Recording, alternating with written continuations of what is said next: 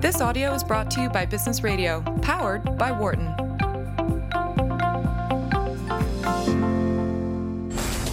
You're listening to Dollars and Change on Business Radio, powered by the Wharton School.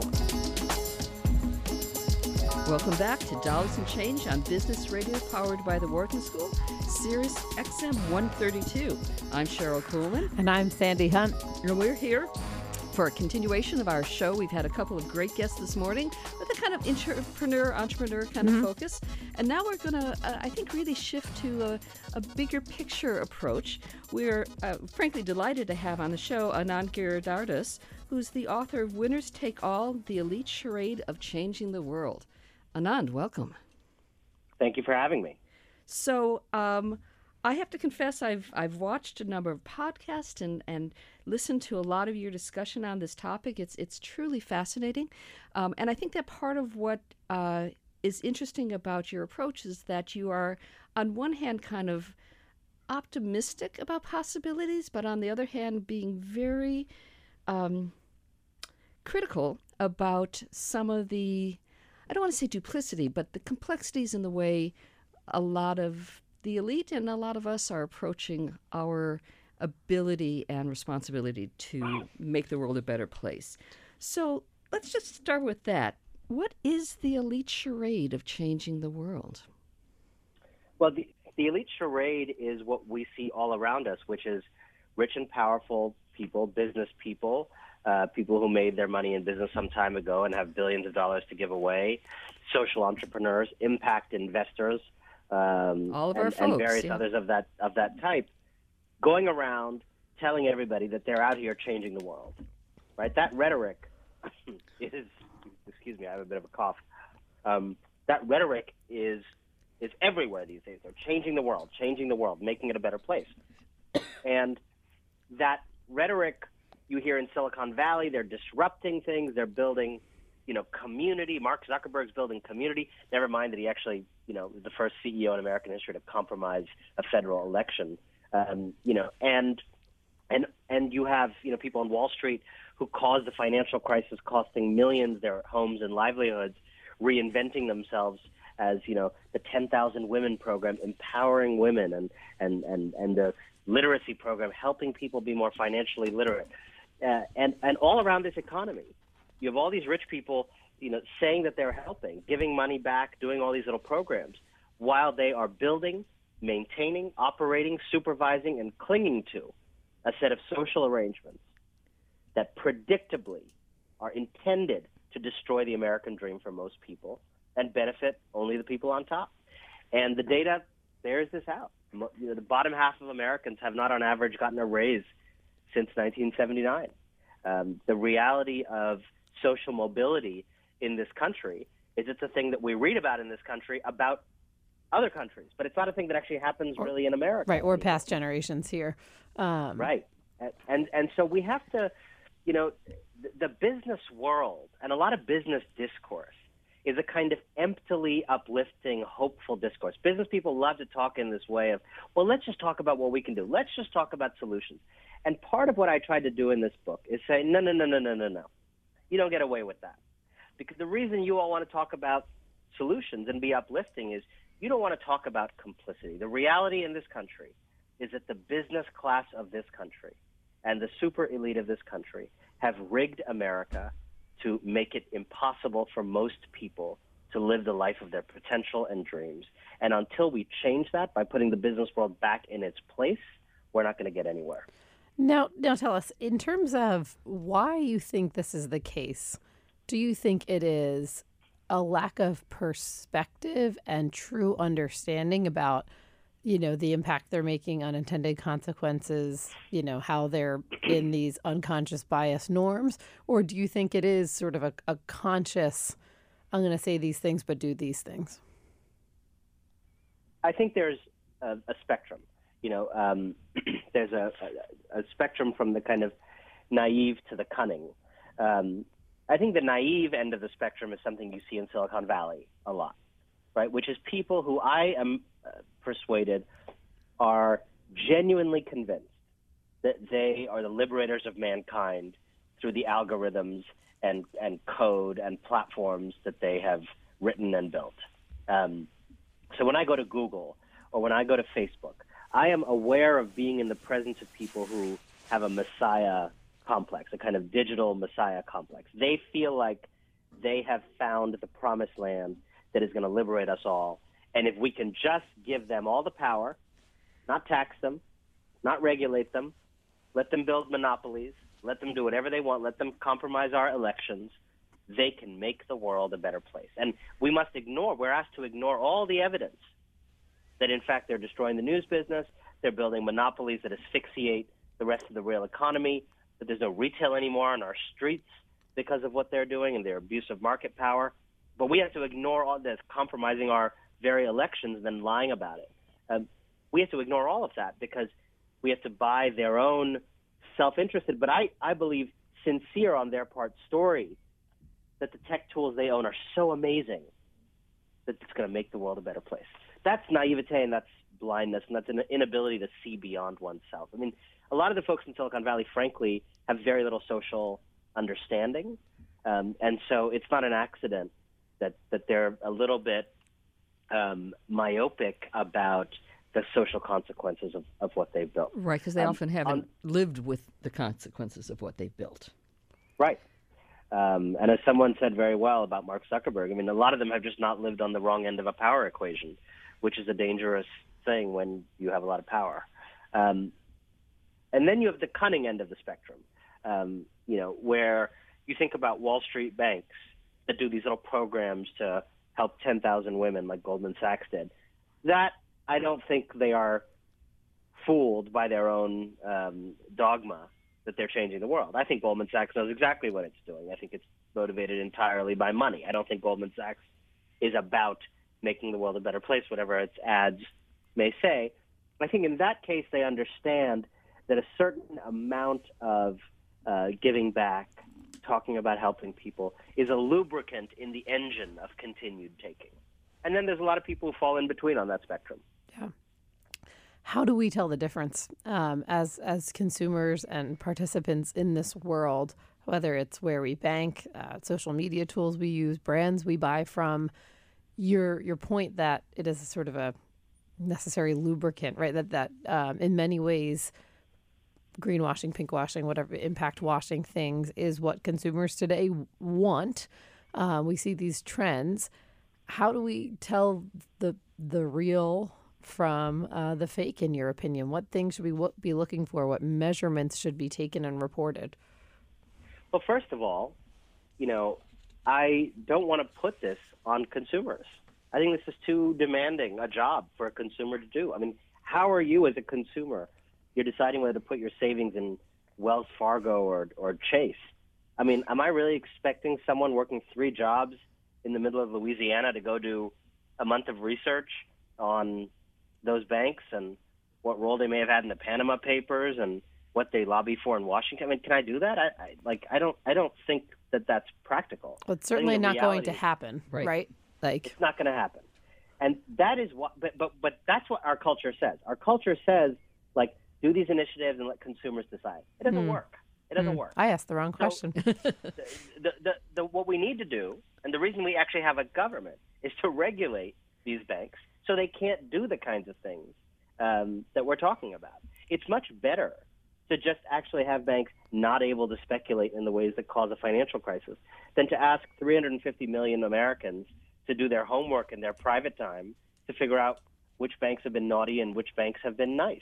Uh, that is actually the job of a government. And part of what has happened in this age of market fundamentalism that we live in is that we push more and more things onto individuals. You do research on, on this bank's CSR. You do this, you do that. No, it is impossible for consumers to do a lot of that stuff. It is impossible for an average consumer to tell the difference between greenwashing and a genuine. not even average. I mean, Sherryl and I are Oh, sitting yeah, here. yeah. This is our bread and butter. It's what we do every day, and I'm duped left and right by, you know, brands, products. Oh, I thought this, and now I understand Exactly, this, and I don't know what these words mean. And this is now what we do stuff is happening. professionally. Yeah.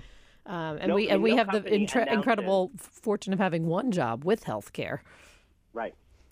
I mean, no, no, no bank, um, you know, says, well, I'm about. We are about to authorize some employees to steal checking account numbers um, to enrich themselves. Right. Right. A, a bank will announce there was a security glitch in the processing of you know information, and there were compromises to the integrity. Uh, you know, and it's like you have to do the work. No, it's like you can't. Part of this whole problem of taking corporate virtue to the people and letting the people decide. Letting it's it's essentially still having the market decide um, what is the right course. It, it is it is truly impossible for people to make those determinations. And is that because of the the lack of accountability and transparency, the complexity, the lack of alternatives? What's how do how do we start chipping away at this at, at getting some solutions going here? Well, first of all, and going back to the beginning, I think we have to overcome our urge, particularly in the business world, for insta solutions. Um, I believe we have a problem in this country of capital hegemony and capital supremacy. The people who own capital, the investor class, the people who run businesses, have a supremacy over the rest of the real economy and the rest of the people of this country. And that is not something that is amenable to a solution tomorrow. There's, not, there's nothing the CEO can do on Monday morning, to use a favored business phrase, about that. We got to sit with that problem for a second. We have to think about whether we're persuaded by my argument and the arguments of others that we have these problems. And if so, we have to think about what it means to dethrone the owners of money from the ruling class of American life. Yikes. Because in the founding creed of this country, we are a country of government by, for, and of the people. And we have stopped, we've ceased to be that. We are now a country in which those with money buy political influence and outcomes. Those with money decide who can run for office and who cannot. In which those with money increasingly dominate the social sector and decide what programs get funded and what don't. Um, in which people with money decide what wars we fight um, and and what conflicts and what our foreign policy is on many issues. And so, and and now, of course, we have a phony billionaire, phony populist in the White House taking all these trends to a fever pitch and using the idea of fighting for the common man to enrich himself in the White House. So we need to look at ourselves and actually think about not solutions, but something deeper than solutions, which is uprooting a supremacy and uprooting a hegemony. And to be very honest with you, business people are not going to be the main drivers of that. Business people getting a little more woke is not going to be the main driver of that. The main driver of that is going to be the people. The people actually realizing how they have been duped, and it is happening. Look at American politics today. Totally. Um, and what and- what do the people do? But I mean, voting is you know an obvious. voting for people who put the money power in check. Voting for politicians. I mean, Sherrod Brown yesterday, senator from Ohio, talked about we probably have to break up some of these big tech companies. That's correct. That is an idea that is absolutely right, that has been underserved in Washington because a lot of Democratic senators who might otherwise be expected to be interested in breaking up economic power concentration are, like Chuck Schumer, you know, have way too close ties to, to Facebook and these other big companies. And so, you know, next time don't vote for Chuck Schumer. Vote for someone in the vein of a of a Sherrod Brown or Ocasio Cortez who are talking about these issues of money and power concentration. And by the way, one of the hopeful things about the Trump campaign before it became the most dangerous force in American history was that even he, as a Republican, was willing to talk about a global financial and capitalist class that had ceased to have the best interests of the country at heart. Acknowledging that And this then- group existed, yeah. And and he talked about the very real tension between the interests of people who are owners of, of of businesses and of capital and and communities in Ohio and Indiana, et cetera, um, where the economy has has has really been hurt. Um, now, in his typical way, after saying something that was a little bit true, he spent you know the next two years layering lie after lie on top of that and, and using the whole thing to to enrich his own family. So, but there was a hopeful moment there in that on the left and the right in this country, there are voters. That's the important point. There are voters out there who are open to the idea, who believe that this country is rigged against them, that things need to change fundamentally, and who are open to new ideas about the proper place of business in American life. This is Dollars and Change on Sirius XM 132, business radio powered by the Wharton School. We're talking with Anand Giridharadas, um, the author of Winners Take All, the elite charade of changing the world, about the the complexities of thinking that businesses are going to change the world in ways that make things better while not affecting anything that harms themselves. Yeah, and so I want to. I'm I'm trying to take this because I, you know, this is this is a fascinating dialogue, and it's the kind of conversation I can find myself leaving feeling inspired and worked up, and then sort of um, paralyzed with, okay, well, what do I actually do about this? Um, so we're talking about voting. Let's pull that thread a little bit more. What you know, one of the challenges we talk about being sort of time poor in this country. Um, where do people turn? Because what are we the have to work two or three jobs in order to get it because you haven't gotten a raise since 1979. Um, how? Not you, but you, you America. Um, what do what, what do you encourage folks to read? What questions should they be asking? You know, how, in a very time crunched way, are they able to understand these complex issues in a way to be informed voters and make decisions that vote for the world they want? I mean, first of all, I will say as a journalist, and this is a you know somewhat self-interested thing to say for my industry, but people don't read enough. Yeah. When I go onto when I go onto airplanes, and I walk, I have a seat in the back. I walk all the way down. I see 250 people playing Candy Crush. I'm I'm, I'm Sad and true. here. Yep. You know, and and if you got a plane, I mean, I mean, you all have money for those plane tickets. Right. Right. This is the this is an educated slice by many And- standards. a, a, a- a nation full of people playing Candy Crush when they have a little free time is a nation asking to be ruled. I'm just going to be real with you, right? If I am a would-be dictator, all I want is a population that is addicted to Candy Crush. Breads That and is my circuses. dream right? population. Breads and circuses. And so we need to read as a country again. I mean, the best papers in this country have a sliver of the population of this country as their readership. Mm-hmm. You know, Right. and we I have think some that, amazing. We we have the best media institutions in the world in this country, and so so your listeners need to subscribe to things, need to read things, need to read things every day. Can't don't wait for your Twitter and Facebook feeds to send you something viral. The viral things are not all you need to know. You need to know about what's happening in Estonia. You need to know about what's happening with voter suppression in Georgia after the big election that you may have focused on. You need to be a witness to your society and a citizen. And I think that idea in the first years of the internet, that idea kind of fell away and everybody wanted content to be free and you kind of felt like if you surfed through your Twitter feed and your Facebook feed and your Snap and this and that, you'd get a kind of ambient um, ambient awareness of the news. And I think that idea has now been you've got to work at it. people who don't know what's going on um, are asking, begging to be ruled. But see, here's the here's part of the challenge I- I see is that I don't know that people believe what they read anymore, or the, or they believe it unquestioningly, right? So it's either it's either I don't believe this stuff, or, If it's I'll on my bel- Facebook feed, it's true. I'll believe anything. They don't trust government. I I think they almost trust business more than anything else because they're like, yeah, Facebook made my life better. No, the numbers. The, I mean, if you look at the trust numbers, they don't trust anything except the military. Everything is basically plummeted. You know, trust in government is down. Trust in the media is down. I mean, I think the media is trusted less than chiropractors. I guess there's not that many fraudulent chiropractors. Um, but to be honest, I mean, I, I encounter people who's like, well, how do I know? I mean, it's partly when you don't read the press every day, you actually don't really have the literacy for how it works.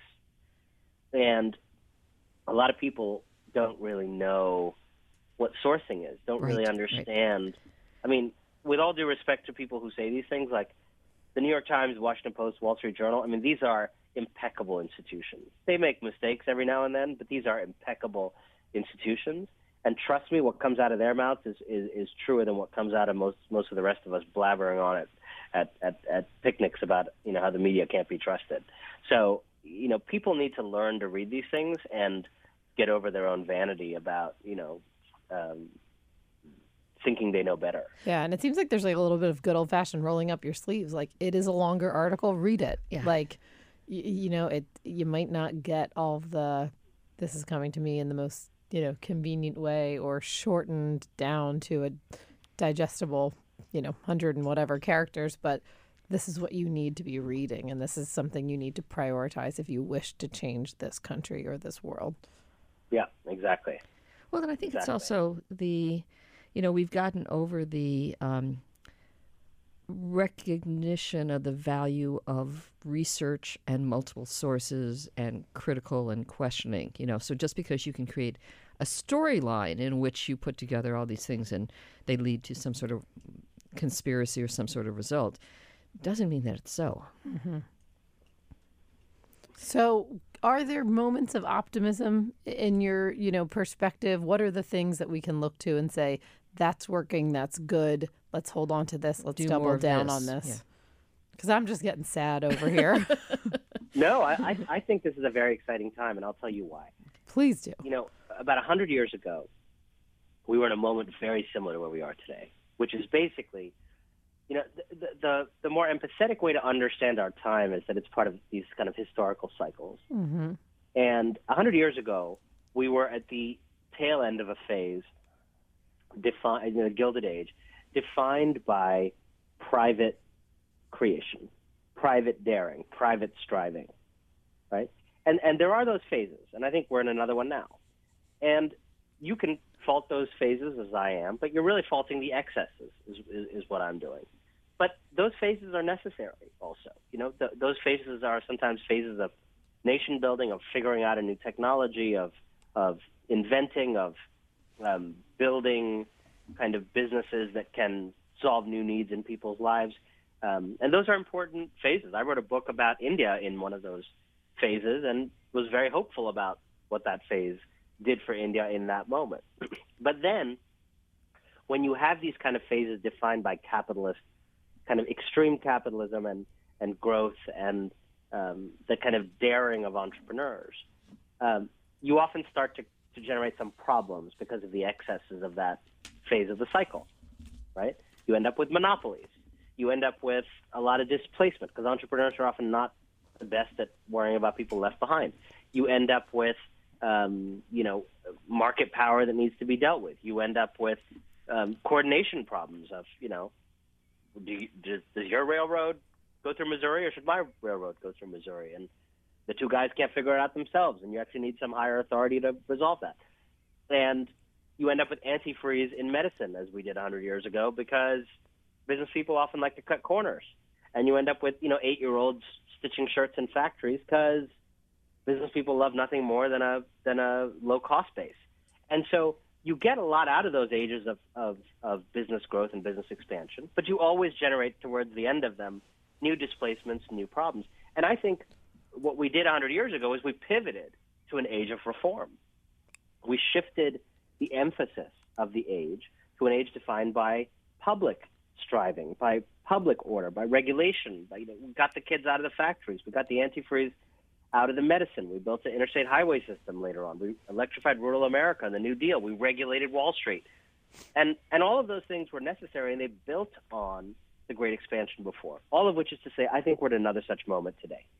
We have had this great era of market hegemony and of globalization and of tech, and it's done many great things for the world.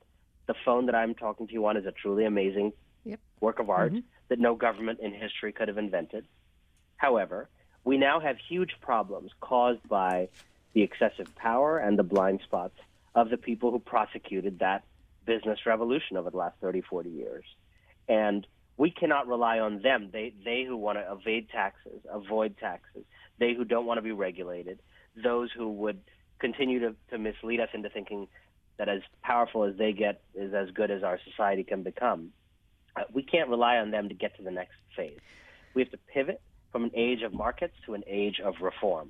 So- and I believe we can do that, and I believe that it's happening. When you look at the blue wave, it wasn't just about Democrats winning, it was about a new set of diagnoses and prescriptions and a willingness to take on questions at the heart of things of power, in American life. And that's something we don't like to discuss much in American because we, we sort of assume that there's, it's not that it's egalitarian, but we assume that those who have the power are somehow worthy of the power and deserve it somehow. Right. I think there's a little bit of that American dream, but it's also like who's talking and being listened to? Right. Powerful people. Right. Right. Who's who's having podcasts and on the news and you know writing in a way that can be digested and, and seen by many. It's probably the powerful people. So, okay. So, as we kind of shift to optimism around this, is this a more a matter of, you know, Sandi and I have we have a radio show, we talk to students all the time located at a business school. What's our action step? I mean, and not relying on us to change things, but we read a lot. Do we encourage more students to read a lot? Do we, you know, advocate around the issues of power a little bit more? What what can what can we do here at a business school around this issue? Well, let's let's have some real talk. I think a lot of this ideology that has led to extreme capitalism and business and the stock market doing well while regular people suffer is an ideology incubated at business schools. How does it? What does it look like? How does it show up? It looks like a CEOI view of the world, particularly those schools where the case method is taught, um, but even elsewhere. And for our listeners who are not familiar, these are you know case studies where it's a you know ten page summary of here was this problem and here is this uh, you know storyline of a solution or something like that. So kind of looking at historical cases. That's a, a case methodology for listeners who haven't had the pleasure. Of going to business school. In, in, in my immediate family and spouses of six people, I mean, four of them have MBAs. So I'm very familiar with the MBA. And the reality of the MBA is that it is very good at teaching people how to be more effective business people. It's very good at teaching people how to be more efficient, be good managers, etc. At the heart of the MBA, as I understand it, is a studied context blindness. It's about doing what you need to do as a manager, as a CEO, and it's about not asking those bigger questions about, well, if, if we shift to dynamic scheduling in our coffee shop chain, and people now only get their schedule for Monday on Sunday night, and sometimes it's 11 a.m. and sometimes it's 9 a.m. What does a single mom do for daycare if she doesn't know until Sunday night what time she's going to have to be at work? What kind of daycares would she go to? What- kind of daycares would take a kid at three in the morning if that's what ends up being required for her three-hour commute? Oh, well, that's probably not going to be a very safe daycare. Is that really worth the three percent savings on on my cost based based on my wage bill to do that? Business people educated in MBAs generally, in my experience, don't ask questions like that. Right. I mean, there's there's some small movement in that area, but but you're right. They're they're few and far between. you know, if you look at all these companies that have done so well in our time, instead of having a sense of gratitude, they still employ tax avoidance measures like the double Dutch with an Irish sandwich. Okay, that is something that is encouraged in business schools, and the reality is there is no moral justification for using the double Dutch with an Irish sandwich to evade taxes, wiring your money around this way, that way, creating shell companies, doing all this stuff. It is all grown. I have a part in the book where I talk to Michael Porter of Harvard Business School about how a lot of the great techniques of business have overshot. They help businesses grow and be more efficient, but they overshot. And they overshot to a place where businesses now think they need to evade taxes, avoid regulation, lobby against the public interest, be monopolies, and screw workers at every cost. So that they can get And the that- most profit. Yeah. And I think business schools need to actually look within very deeply. Um, and most of the people I know who, who have MBAs are not bad people at all. They're they're deliberately narrow. They don't talk. They don't see context. They don't see society. They don't see power differentials. And I guess how would they be? So yes, right, agree, and agree with the the need for importance. What motivates them to do so? I think they're not taught properly. You know, I mean, how many business schools teach The Jungle by Upton Sinclair? None Yeah. that I'm aware of. Well, and it's it's kind of interesting because my background is uh, I was an academic ethicist and then got my I was MBA. very excited that, So- to see your ethicist come out in Yeah. this segment. So, um, understanding the importance of that context, I think, is is absolutely right. I think I came into business school with a different set of of understandings, precisely because I had learned the context and and other areas first, and then tried to figure out how business was a tool and where it failed. But but you're right. I mean, I think there's often so much of a focus on getting the business the business skills, the business principles, which have been pretty focused on how do you get the most money back to your, your shareholders. And that's not going to take us very far. And I'll tell you something. I mean, I'm riffing here, but when I, you know, I go to a party in New York and meet a kind of typical business guy with an MBA, just as a mat, uh, as a, as kind of anecdotally, my experience over hundreds of such conversations over the years is that there is a a set of assumptions that that that that business person uses to kind of remain comfortable and not ask harder questions of himself and where he works, right? There's a kind of like, you know, well, of course, if you raise the minimum wage, I mean, that would reduce job opportunities, yeah, exactly. right? Yep. It's that kind of blustery thing. I mean, really, like, there's actually a lot of academic dispute about that. Mm-hmm. And there's ways to do with tax credits and other things that would actually mitigate that. You know, like, there's this kind of, you know, market fundamentalist Dogma. religion. Yep. Dogma. Um, and I think what needs to happen at business schools is, you know, frankly, people need to read novels at business schools. People need to read, you know, some of these critical studies things, uh, you know, academic fields that people people talk about in liberal arts. That stuff. There maybe needs to be a little less of that in the liberal arts, a little more of that in business schools, because what that whole new discourse is about is about power, understanding how power works. And what I find a lot of people in the business world don't understand is power.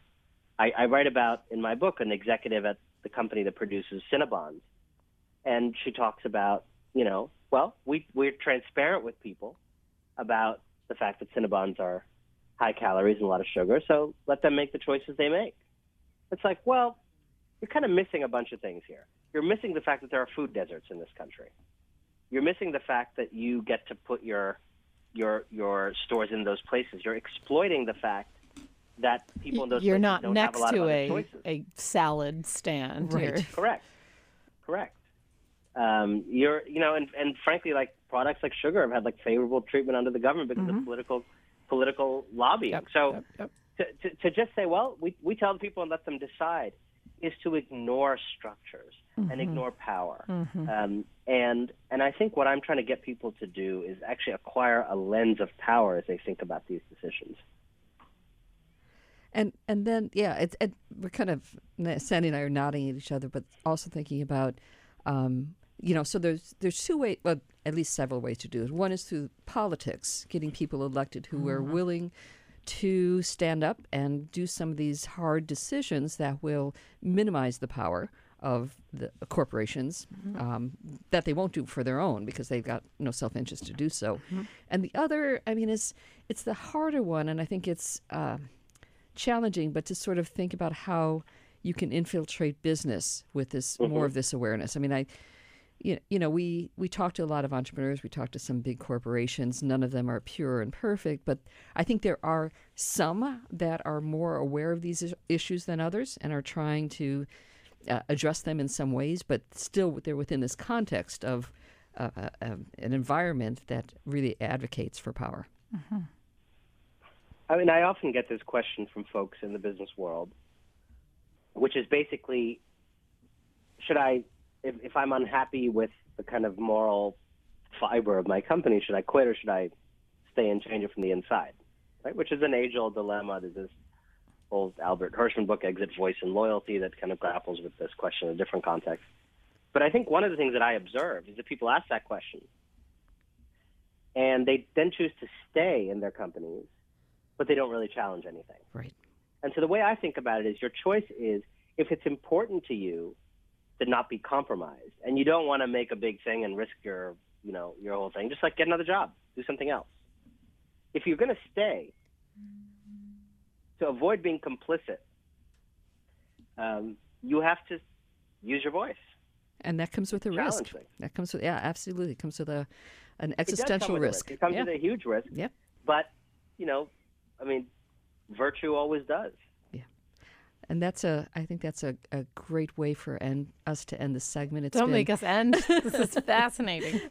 well, we'll have to get you back on campus at some point. We've been talking with Anand Giridharadas, winner, author of uh, Winners Take All, The Elite Charade of Changing the World, with um, a lot of thought provoking thoughts about business and what we need to do to sort of change the structure and the power and not just be complacent. For more guest interviews, check out our Wharton Business Radio Highlights podcast on iTunes and Google Play.